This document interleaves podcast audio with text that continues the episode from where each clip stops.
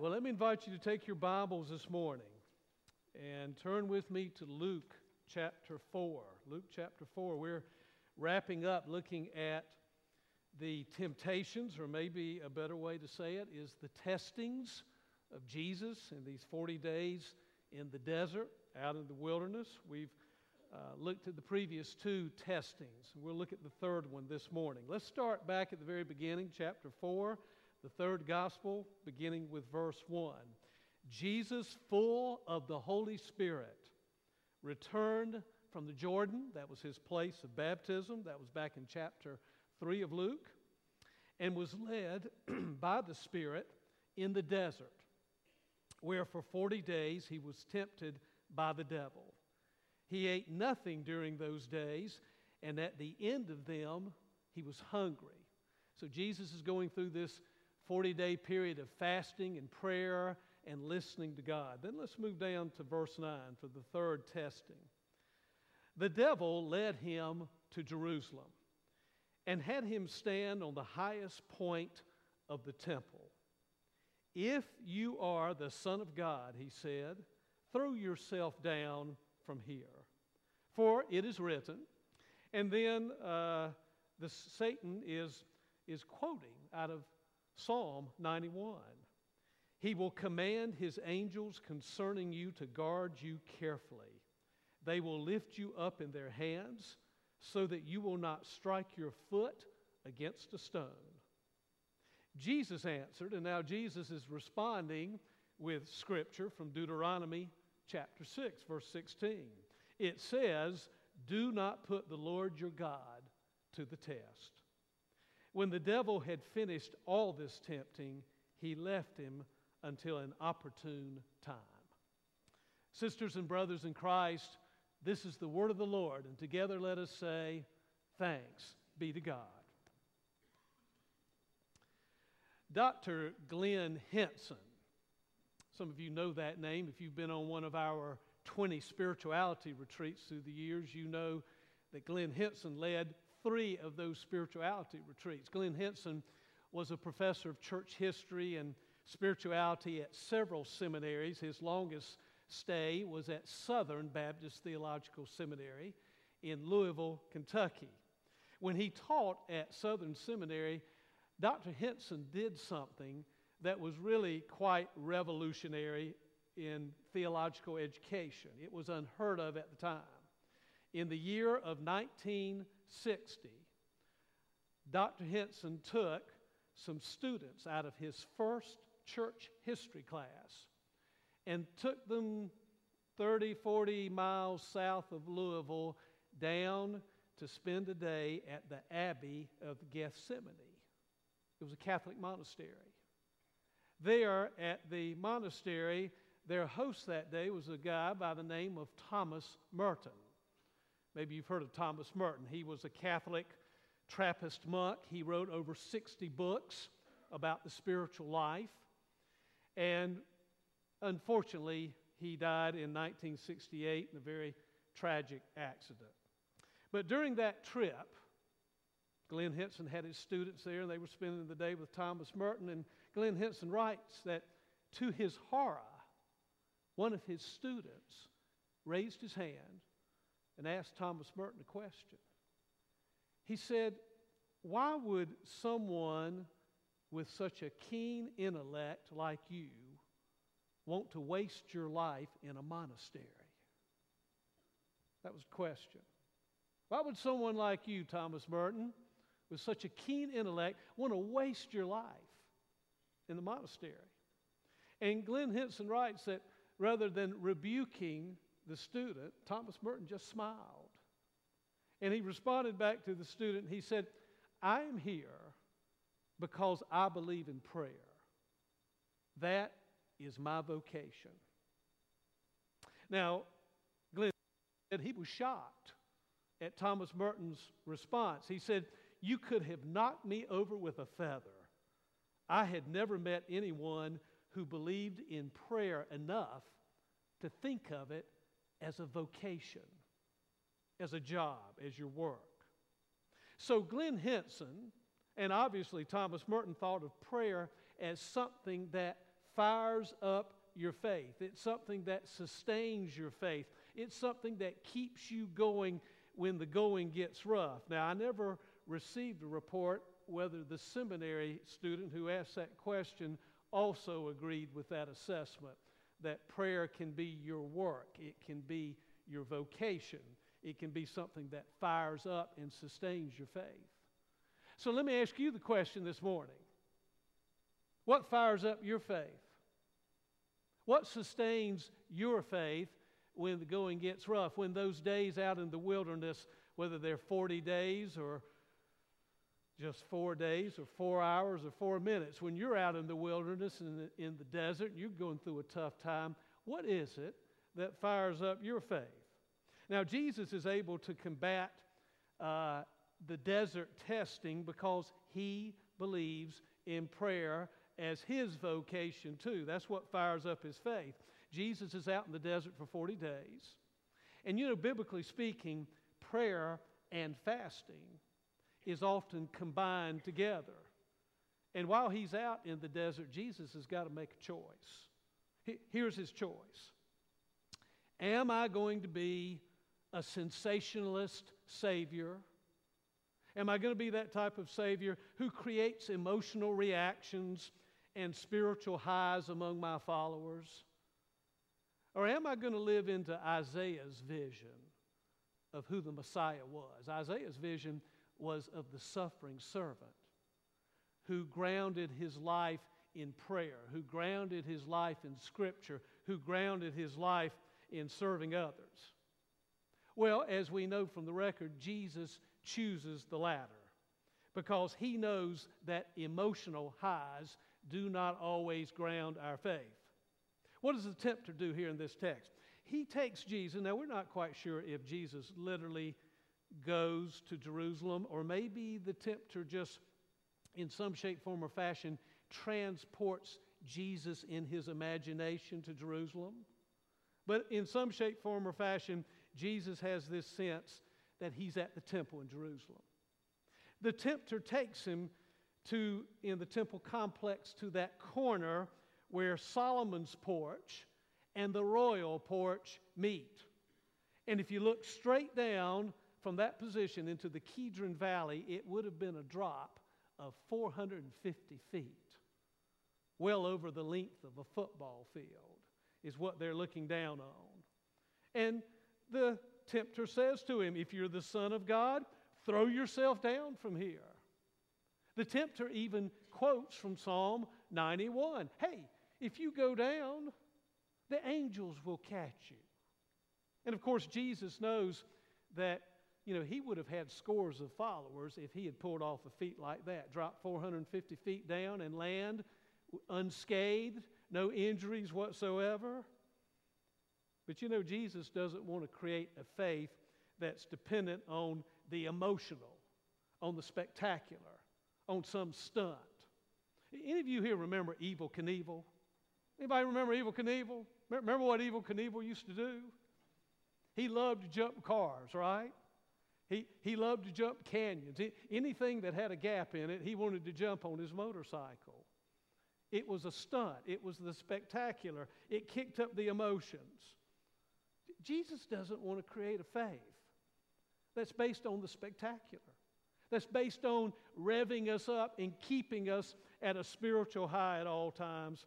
And so, what does he do? He offers a prayerful, scriptural response to the tempter. Deuteronomy 6:16, do not put the Lord your God to a test. You know, sometimes it is a temptation for all of us. It, it's a testing of our faith. Sometimes it's easy to equate a growing, deepening walk with Jesus with being emotionally charged and a spiritual high. You know, I've known some folks, maybe you have too, I've known some folks who view worship as a place where you go to get entertained. It's a place where you go to get energized with an emotional high until you return the next Sunday to get another dose from the spiritual drug that you got from the previous Sunday. Don't get me wrong. There's nothing wrong with expressing some emotion, some excitement in worship.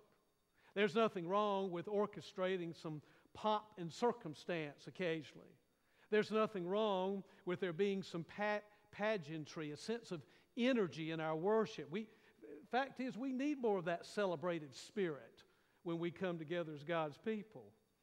But I think every one of us know that our emotions change, that feelings come and go, that depending on your feelings and your emotion to sustain your faith may be insufficient if you're trying to be intentional about following Jesus. So, so Jesus has a choice. He could sensationalize his ministry through some dog and pony show. Let me leap down 450 feet and land unscathed. Yeah, the angels probably will catch me. But Jesus chooses to model a faith that gets fired up, that gets sustained by Scripture, by prayer, by worship, by the ability to say no to temptation and to say yes to God's call on his life. I, I don't know if you've ever heard this saying before, and I wish I could tell you where I heard it and could give proper credit for it, but I, I can't. But it goes like this A faith that fizzles before the finish had a flaw from the first. Anybody ever heard that before?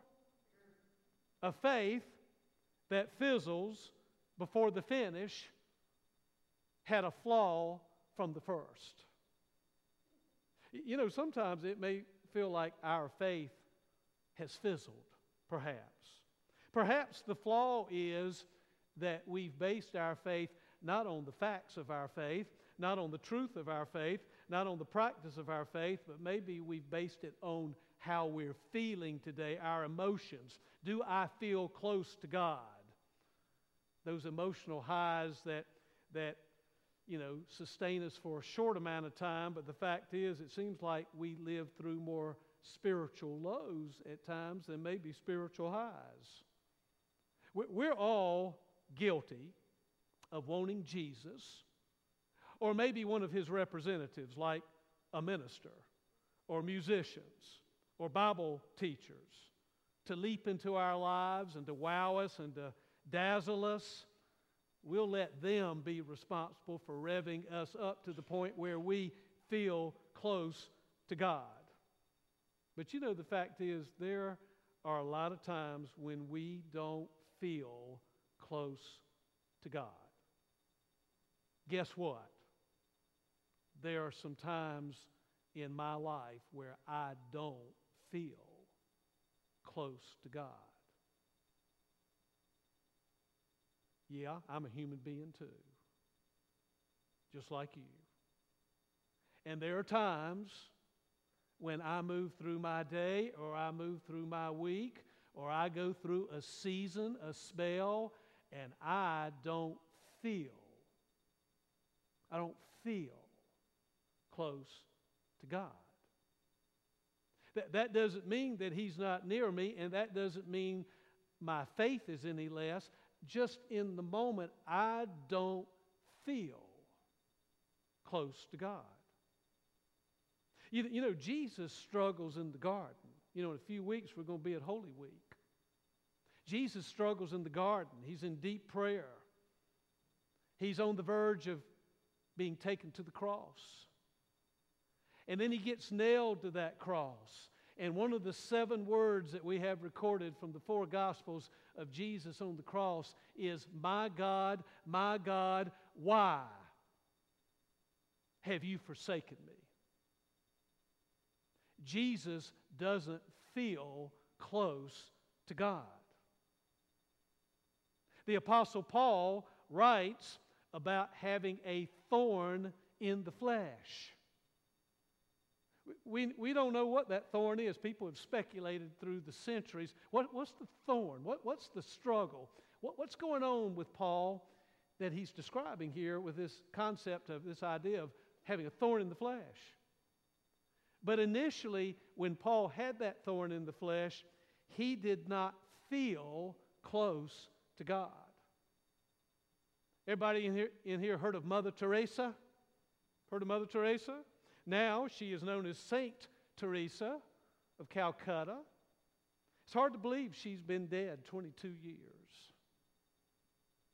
Died in 1997. You know, about 12 years ago, Mother Teresa, Teresa, this is obviously well after her death, she shocked the world because some of her letters and journal entries were collected and published. The book is entitled Come Be My Light The Private Writings of the Saint of Calcutta. The book depicts Mother Teresa, of course, as a mystic. She saw all, all of these uh, visions of Jesus speaking to her in her earlier ministry. But in the last 45 years of her life, she felt more so than not that she had lost the connection to God. All this time, she was directing the work of the missionaries of charity, the Roman Catholic order that she founded. Listen to this. In one of her journal entries, she writes this is Mother Teresa, Saint Teresa of Calcutta. In my heart, she writes, there is no faith, no love, no trust. There is so much pain the pain of longing, the pain of not being wanted. I want God with all of my soul, and yet there is nothing between us. There is this terrible separation. This is Mother Teresa, Saint Teresa. M- Mother Teresa's namesake, Saint Therese of Lisieux, a French woman. She, she describes what she calls a night of nothingness night of nothingness. Martin Luther, the great Protestant reformer, calls his difficult moments spiritual trials. And St. John of the Cross talks about the dark night of the soul. But you know, if, if you study the lives of these saints and of those of us probably who would never want to be called saints but try to live, hopefully, a saintly life, you know, it's not the spiritual highs, not the spectacular event. It's not a sensationalist Savior who jumps down 450 feet and lands unscathed, and all the people applaud him like Evel Knievel. It's not all of those things that sustains the disciples. Those, those disciples, remember, who denied, either denied or fled Jesus. The Apostle Paul, Mother Teresa, Martin Luther, Saint Therese, or Saint John of the Cross. What it is that sustains and what it is that fuels their faith, is the spiritual bread that we eat during those dark and despairing seasons of our life. It's those times of being still and listening and speaking to God. We call it prayer, and in the biblical tradition, fasting was combined often with prayer. It's reading Scripture, it's knowing Scripture, it's being able to battle temptation like Jesus did by reciting Scripture. It's being in worship together. It's living not a solitary life, but a life that's committed and anchored to being in community with each other, with God's people, the church, so that we find strength to move through those dark times when they come. A faith that fizzles before the finish had a flaw from the first. So, what is it that sustains your faith? What is it that fires up your faith? What is it that keeps your faith from fizzling before the finish? Let's pray together.